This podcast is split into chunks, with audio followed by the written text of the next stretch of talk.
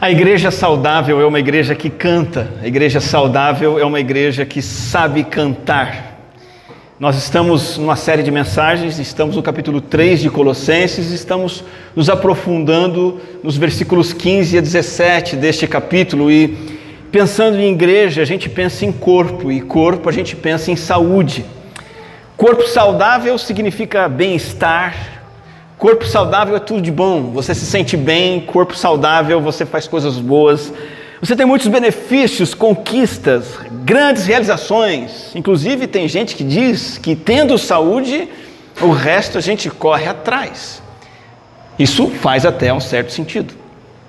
Já um corpo adoecido, como incomoda? Aquela dor, aquele que atrapalha a gente, desagrada, a gente fica de mau humor ficamos limitados nos afazeres, nos frustramos. Igreja é assim. A igreja, como o corpo de Cristo, precisa estar saudável. E é isso que estamos estudando nesse texto. O retrato de uma igreja saudável, conforme Paulo escreve em Colossenses, capítulo 3, verso 15. É, nós vimos que nós que cremos em Cristo, Precisamos atender a esse chamado, entre tantos outros, o chamado de vivermos como membros do corpo de Cristo, o chamado para sermos uma comunidade saudável. Já estudamos lá atrás, alguns domingos, o versículo 1 que diz: Portanto, já que vocês ressuscitaram com Cristo, procurem as coisas que são do alto. Umas, uma dessas coisas que são do alto que nós precisamos buscar é justamente este chamado para viver como membros de um só corpo uma comunidade saudável. Então, o verso 15, acompanhe na sua Bíblia, 16 e 17, diz assim, do capítulo 3: Que a paz de Cristo seja o juiz em seu coração, visto que vocês foram chamados para viver em paz, como membros de um só corpo e sejam agradecidos. O verso 16: Habite ricamente em vocês a palavra de Cristo Ensinem e aconselhem-se uns aos outros com toda a sabedoria, e aqui a parte que nós sublinhamos hoje. E cantem, cantem salmos, hinos e cânticos espirituais com gratidão a Deus em seu coração. E tudo o que fizerem, seja em palavra ou em ação, façam-no em nome do Senhor Jesus Cristo, dando por meio dele graças a Deus Pai. Este é o retrato de uma igreja saudável inclusive no tempo de pós-pandemia. É assim que vive, é assim que existe, é assim que funciona. Essa é a dinâmica de uma igreja de Jesus Cristo saudável em nossos dias. Na mensagem anterior, vimos três características iniciais de uma igreja saudável. É uma igreja que tem a paz de Cristo governando, ou seja, um povo que está em paz com Deus, e por causa disso pacificado na alma, e por causa disso é pacífica na, na, na, nos seus relacionamentos da vida. Segundo lugar, vimos que é uma igreja grata, uma igreja saudável, uma igreja de gente que tem gratidão. Então, num mundo, num mundo incompleto, num mundo que sempre falta alguma coisa, num mundo que sempre há uma reclamação a se fazer, nós somos agradecidos. Terceira característica que vimos é que a igreja saudável precisa ser uma igreja governada e dirigida pela palavra de Cristo. Habite ricamente em vocês a palavra de Cristo. Num mundo sem palavra. Mais que isso, num mundo sem alicerces, num mundo que vai girando girando, girando em, em, torno de vários alicerces que são propostos e que são falsos, são, são movediços, são frágeis e o mundo está perdido. E a igreja é um povo da palavra que subsiste na palavra e que existe na palavra. Hoje nós percebemos isso, que a igreja de Jesus Cristo em nossos dias precisa ser uma comunidade que canta louvor a Deus, uma comunidade que canta em louvor a Deus. Falando em música, conta-se a história de dois camaradas condenados à cadeira elétrica no mesmo dia. E eles foram levados para a sala de execução o padre fez a extrema unção, o carcereiro fez o discurso formal, e uma prece final foi rezada ali pelos presentes. E, e então o carrasco, voltando-se para o primeiro homem, perguntou: Você tem o último pedido? E ele disse: Sim, eu tenho. Eu gosto muito de música, então Eu gostaria de ouvir música brasileira. Eu queria ouvir, antes de morrer, Wesley Safadão, Anitta, Luan Santana, Gustavo Lima e também Barões da Pisadinha. O carcereiro disse: É concedido, mas ele se, se virou para o segundo condenado e perguntou: E você, qual o seu último pedido? Ele disse assim: Eu posso morrer antes dele, por favor? A música faz parte da nossa vida e nós discordamos de gostos musicais. Mas o que nós precisamos fazer com a música é resgatar a música para o seu maior valor, a sua maior utilidade e a sua maior importância. Trazer a música de volta para o seu valor real e o seu propósito real, que é expressar louvor ao único Deus do universo. É por isso que a música, ela tem uma ligação muito estreita com a igreja, principalmente com a igreja saudável. E é por isso que Paulo diz para a igreja: vocês são igreja em Colossos, vocês têm que cantar salmos, hinos e cânticos espirituais em gratidão a Deus em seu coração. Porque depois que a paz de Cristo está governando, depois que nós somos um povo grato e a palavra nos governa, não tem jeito a igreja vai acabar dando atenção à música e à adoração com música, inclusive. Este versículo é só um de mais de 200 passagens bíblicas que chamam você e eu a cantarmos louvor ao Senhor. Você sabia disso? Por isso que a igreja canta tanto.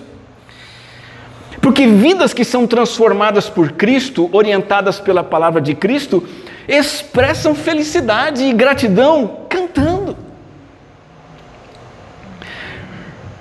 O crente canta porque o cântico é o transbordar da alegria que ele tem por ser uma alma remida pelo Senhor. O evangelho verdadeiro, experimentado no coração, produz alegria, alegria que canta, alegria da salvação. E aqui Paulo está falando da adoração pública, porque a adoração deve ser praticada individualmente. A Bíblia está cheia de mandamentos e deveres para você adorar individualmente ao Senhor. Mas aqui o assunto de Paulo é o louvor público, é o, é o culto prestado ao Senhor em reunião da igreja. E Paulo está falando especificamente na forma musical.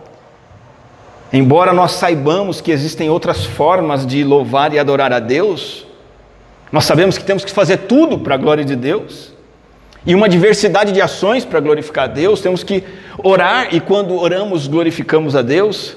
Quando jejuamos, nós glorificamos a Deus. Quando ajudamos um necessitado, nós estamos glorificando a Deus. Quando investimos dinheiro na obra de Deus, nós estamos adorando a Deus. Quando você trabalha na igreja, de alguma forma ou outra, seja qual for a forma como você serve na igreja, você está adorando a Deus. Mas, aqui em Colossenses, o assunto é adoração com música, adoração cantada.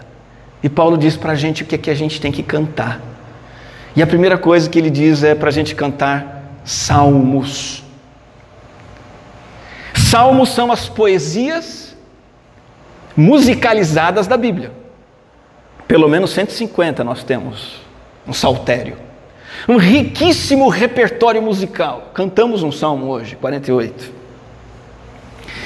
Este repertório tem mais de 3 mil anos e é inspirado por Deus e, e expressa os sentimentos de homens e mulheres de Deus, os seus sentimentos de louvor e adoração em todas as situações da vida. Os salmos trazem gente cantando na hora que foram derrotados, na hora que foram vitoriosos. Os salmos trazem canções de gente que caiu em pecado e gente que venceu o pecado, gente que está sentindo muita dor e gente que está vibrando. Tem todo tipo de salmo. E aí Paulo vem e diz: cantem os salmos, igreja. Cantem os salmos que estão na Bíblia, cantem as verdades da Bíblia. Em segundo, o texto diz para cantar hino. E hino aqui não é o que o bom batista pensa que tem no cantor cristão dele, não. Hinos aqui é, é uma, uma palavra que provavelmente se refere àquelas canções de louvor diferentes dos salmos, mas que foram compostas uh, especificamente para exaltar o Senhor Jesus Cristo. Então, esses hinos devem ter sido compostos na época da, do início da igreja, naquele momento, E esses são os hinos, eles exaltam especificamente Cristo, sua obra de salvação, sua morte na cruz, o envio do Espírito Santo. O Novo Testamento está cheio de hinos. Filipenses 2 é um deles. Estudiosos dizem que Filipenses 2, 6 a 11, Paulo escreve como um belo hino para ser cantado. Está aqui o convite para quem é músico, colocar música nessa letra e a gente cantar aqui na igreja. É uma canção isso, nós não temos uma melodia definida, mas é uma canção que exalta Cristo, que diz que, embora sendo Deus, não considerou que o ser igual a Deus era algo a que devia pegar-se, mas esvaziou-se a si mesmo, vindo a ser servo, tornando-se semelhante aos homens, e sendo encontrado em forma humana, humilhou-se a si mesmo e foi obediente até a morte e morte de cruz. Por isso Deus o exaltou à mais alta posição e lhe deu o um nome que está acima de todo nome para que ao nome de Jesus se dobre todo o joelho, nos céus, na terra e debaixo da terra, e toda língua confesse que Jesus Cristo é o Senhor, para a glória de Deus Pai. Isso é um hino. Há quem defenda que esse é o mais belo e mais rico hino do Novo Testamento. Tão grandes verdades ele proclama sobre o nosso Senhor Jesus Cristo. Paulo está dizendo: igreja saudável é a igreja que canta hinos como esse. Então nós entendemos até aqui que a música na igreja precisa estar vinculada à verdade de Deus que está na palavra. Não é para cantar o que eu acho. Não é para cantar o que eu gosto, o que é bonito, é para cantar o que é verdade, e a verdade está na palavra. Os salmos e os hinos que estão na Bíblia. Sabe por quê? Sem a verdade de Deus, a gente vê isso acontecendo, o que, que a gente começa a cantar na igreja? Música superficial, música pobre, sem letra, vazia. A gente começa a cantar só com os sentidos, com os sentimentos, sem intelecto, sem entendimento, sem pensar nas verdades de Deus. A gente faz mero emocionalismo. Emocionalismo é quando a, a música em si toca os sentidos, mesmo sem ter conteúdo. Isso está muito na moda hoje em dia, né? Tem até um estilo de música na igreja que a gente chama assim de progressivo, né? Então a música começa bem, bem suave, de repente ela está ela tá envolvendo todo mundo e está aquela barulheira, a turma está chorando, a turma acha que é o Espírito Santo, não é.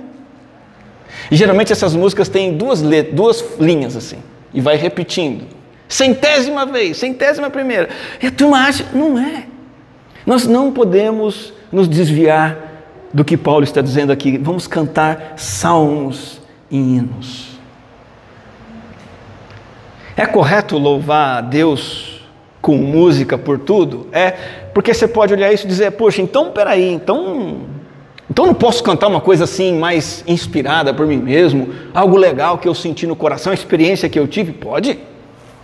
Cantar por um favor material que eu recebi, cantar por uma bênção que Deus me deu, Pode, mas nós temos que tomar cuidado para o nosso louvor não se tornar focado no materialismo também, que é outro problema.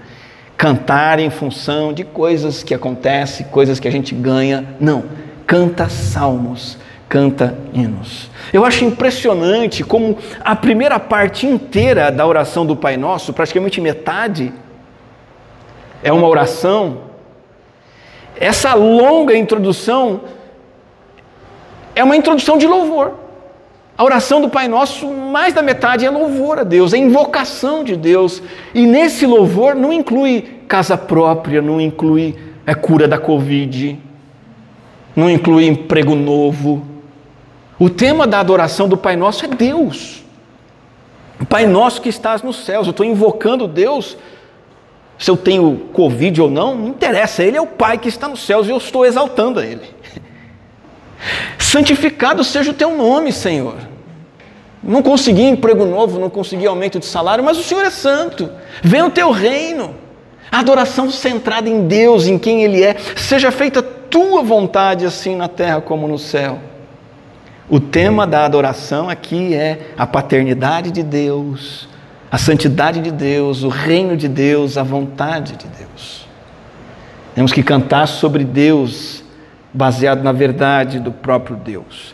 Mas Paulo continua dizendo: cantem salmos, cantem hinos, e em terceiro lugar, ele diz aqui: cantem cânticos espirituais. Muita confusão já foi causada aqui, mas simplificando o assunto, o que é um cântico espiritual? Você pode se perguntar, né? eu quero saber, né? Não sei, será que eu canto o cântico espiritual? Você vai ficar sabendo agora, espero. O cântico espiritual significa uma canção que tem um testemunho de experiência pessoal. Cântico, para ser espiritual, precisa expressar uma verdade que eu vivo. Simplificando, o cântico espiritual é aquele cantado com vida, é aquele que é real para mim, é aquilo que eu estou vivendo. A música de louvor a Deus na igreja saudável precisa vir da experiência dos seus membros com Deus, experiência de comunhão com Deus, dizê-lo pelo nome de Deus. Então, o cântico espiritual não é aquele cântico que vem, né, uma revelação cósmica. Ó, oh, que espiritual, veio um cântico aqui para mim agora, no meio do culto, vou cantar. Não. Cântico espiritual não é necessariamente um cântico que você fala em línguas, que você tem um mover, não. Cântico espiritual é um cântico que tem espírito, que tem alma, que tem vida, que tem verdade. Não é só um rito externo. Qualquer música cantada para Deus é espiritual ou não. Depende de você estar cantando aquilo com experiência pessoal ou cantando só da boca para fora, só um ritual, só algo que você faz em um ou dois momentos na sua semana.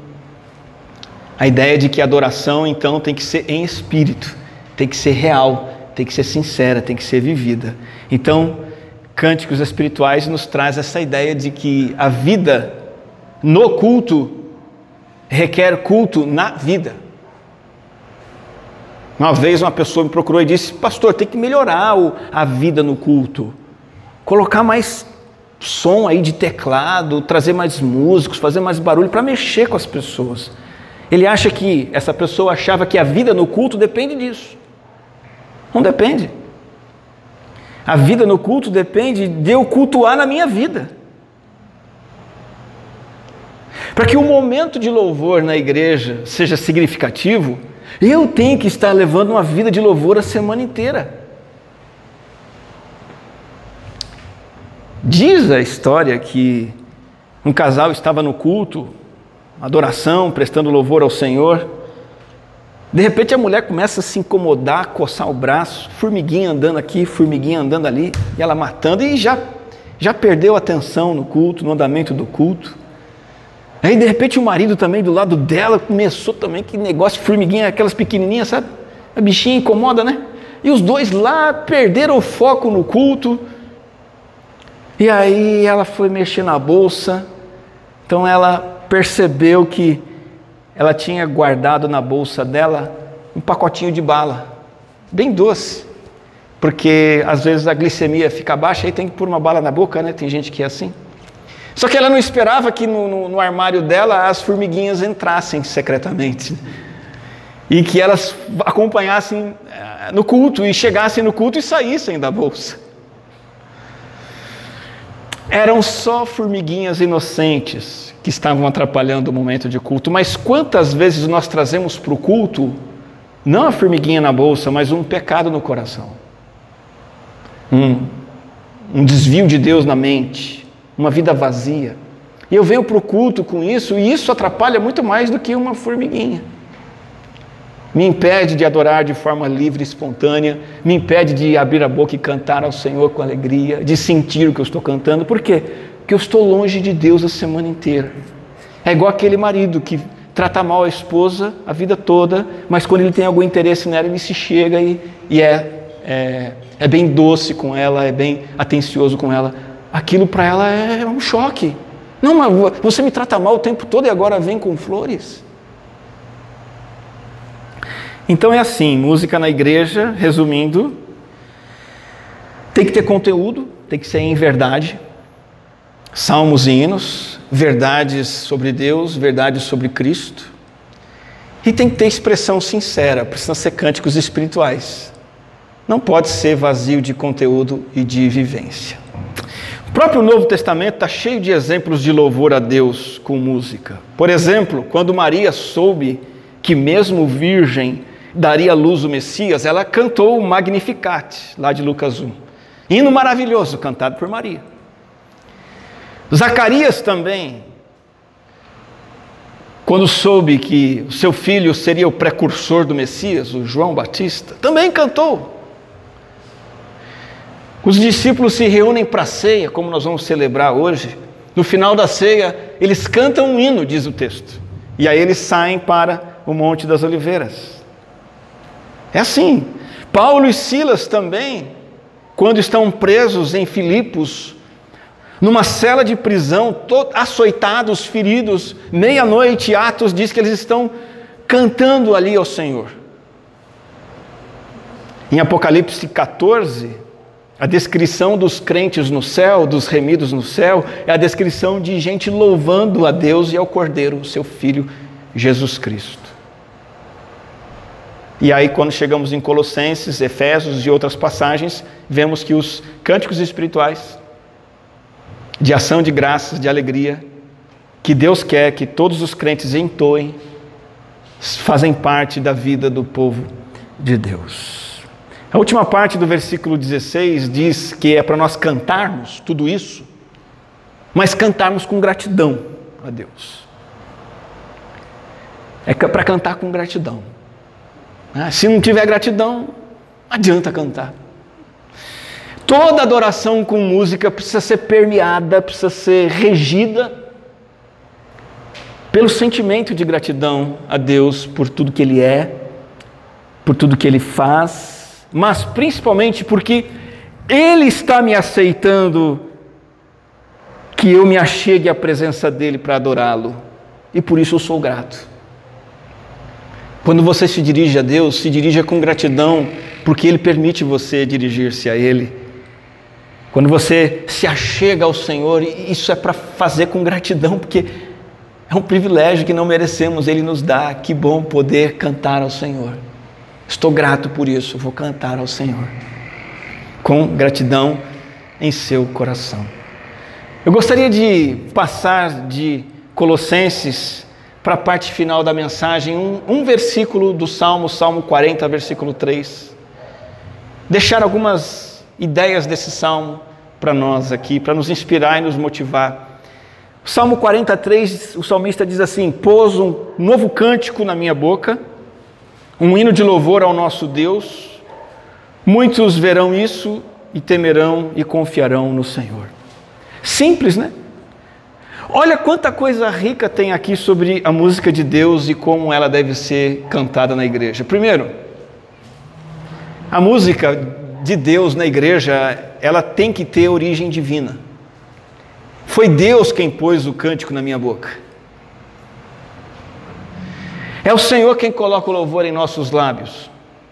O louvor vem dele, procede do céu. Não tem louvor se eu não estou em, em afinidade com Deus, mas quando eu estou perto de Deus, ele me inspira a louvar. É Deus quem nos ensina a cantar. Você vai, você vai dizer, poxa, então, eu estava no culto hoje, Daniel, Acho que Deus é um professor de música não muito bom, porque tinha uma turma desafinada lá. Deus nos ensina a cantar, não a parte técnica. Eu não sei porque soberanamente Deus criou gente que canta desafinado. É Ele criou, o problema é dele.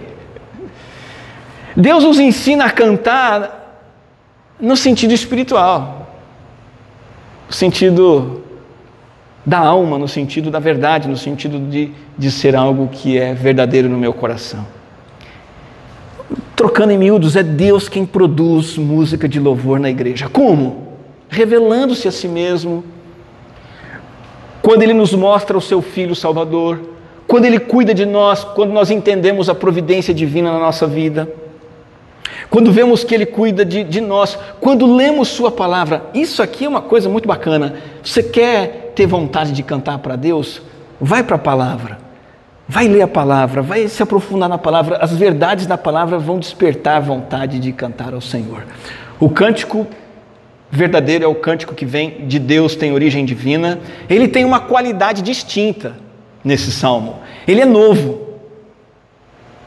Bom, algumas canções que cantamos aqui têm pelo menos 50 anos, não são tão novas ainda. De vez em quando a gente canta hino aqui que tem 500 anos. Os salmos que cantamos têm uns 3 mil. O que é cântico novo? Não é novo em termos de data de composição, mas de de natureza nova, natureza renovada.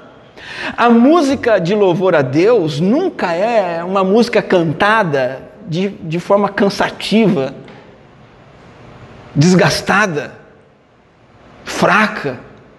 Não.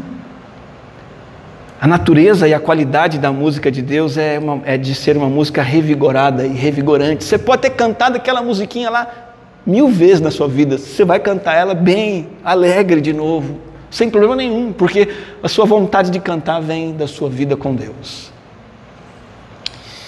Tem origem divina, tem qualidade distinta e tem um propósito claro e único: é de louvor ao nosso Deus. Esse é o propósito da música, não é outro. É elogiar Deus, exaltar Deus, engrandecer Deus. Olha que legal. Ele me põe nos lábios um cântico que volta para Ele. Ela vem de Deus e volta para Deus. A música não é para entreter os membros da igreja. A música não é para agradar os ouvintes. Nada contra que a música seja num estilo e seja de uma forma que faça sentido para nós e que nós gostemos. Mas não é esse o propósito dela. Quando fazemos isso, quando procuramos músicas que sejam gostosas, é porque queremos aprimorar o louvor a Deus. Propósito é elogiar o Senhor. Quantos elogios nós dirigimos a Deus hoje e ainda vamos dirigir, não é? Por fim, a música tem um resultado prático muito legal. Ela tem origem divina, ela vem de Deus, ela é renovada, ela tem o propósito de elogiar a Deus e ela tem um resultado muito prático que é pessoas vendo Deus, conhecendo Deus, confiando em Deus, as pessoas reconhecendo que Ele é o Senhor, temendo o Senhor, entregando suas vidas a Ele. Esse resultado prático é esse impacto didático, esse impacto instrutivo e evangelístico profundo. A música quebranta corações. Eu gostei tanto de ouvir a igreja, as vozes cantando os, os cânticos que ouvimos hoje. Me fez bem. Isso é, é para acontecer mais e mais vezes. A música, quando é cantada pela igreja, ela precisa atrair as pessoas para Deus, para a verdade de Deus. E esse propósito de louvor, que é o propósito de elogiar a Deus, ele se mescla com esse resultado. A edificação se mescla com a adoração. Deus é louvado e as pessoas são abençoadas. E aí nós somos afetados pelo que cantamos aprofundamos nosso relacionamento com Deus, nossa devoção a Deus, cantando juntos. Cantamos para Deus e cantamos uns para os outros. Cantar na igreja é isso, cantar com a igreja reunida é isso. É louvor a Deus, mas é edificação mútua. Estímulo, encorajamento, ensino, instrução, conversão. Eu conheço relatos de pessoas que se converteram através de verdades que entenderam enquanto eram cantadas para ele. É por isso que grandes teólogos da história da igreja se preocuparam em pegar as verdades da Bíblia e colocar em forma musical. Para que pessoas se convertessem, para que pessoas fossem edificadas, para que pessoas fossem instruídas através da música. Que o Senhor possa colocar um cântico novo na sua boca e na minha boca continuamente que Ele possa nos dar um hino de louvor a Ele e que muitos vejam e temam e confiem no Senhor. O apelo e a palavra final hoje é para o fato de que nós fomos chamados para viver como membros de um só corpo. Somos chamados para viver como uma igreja saudável.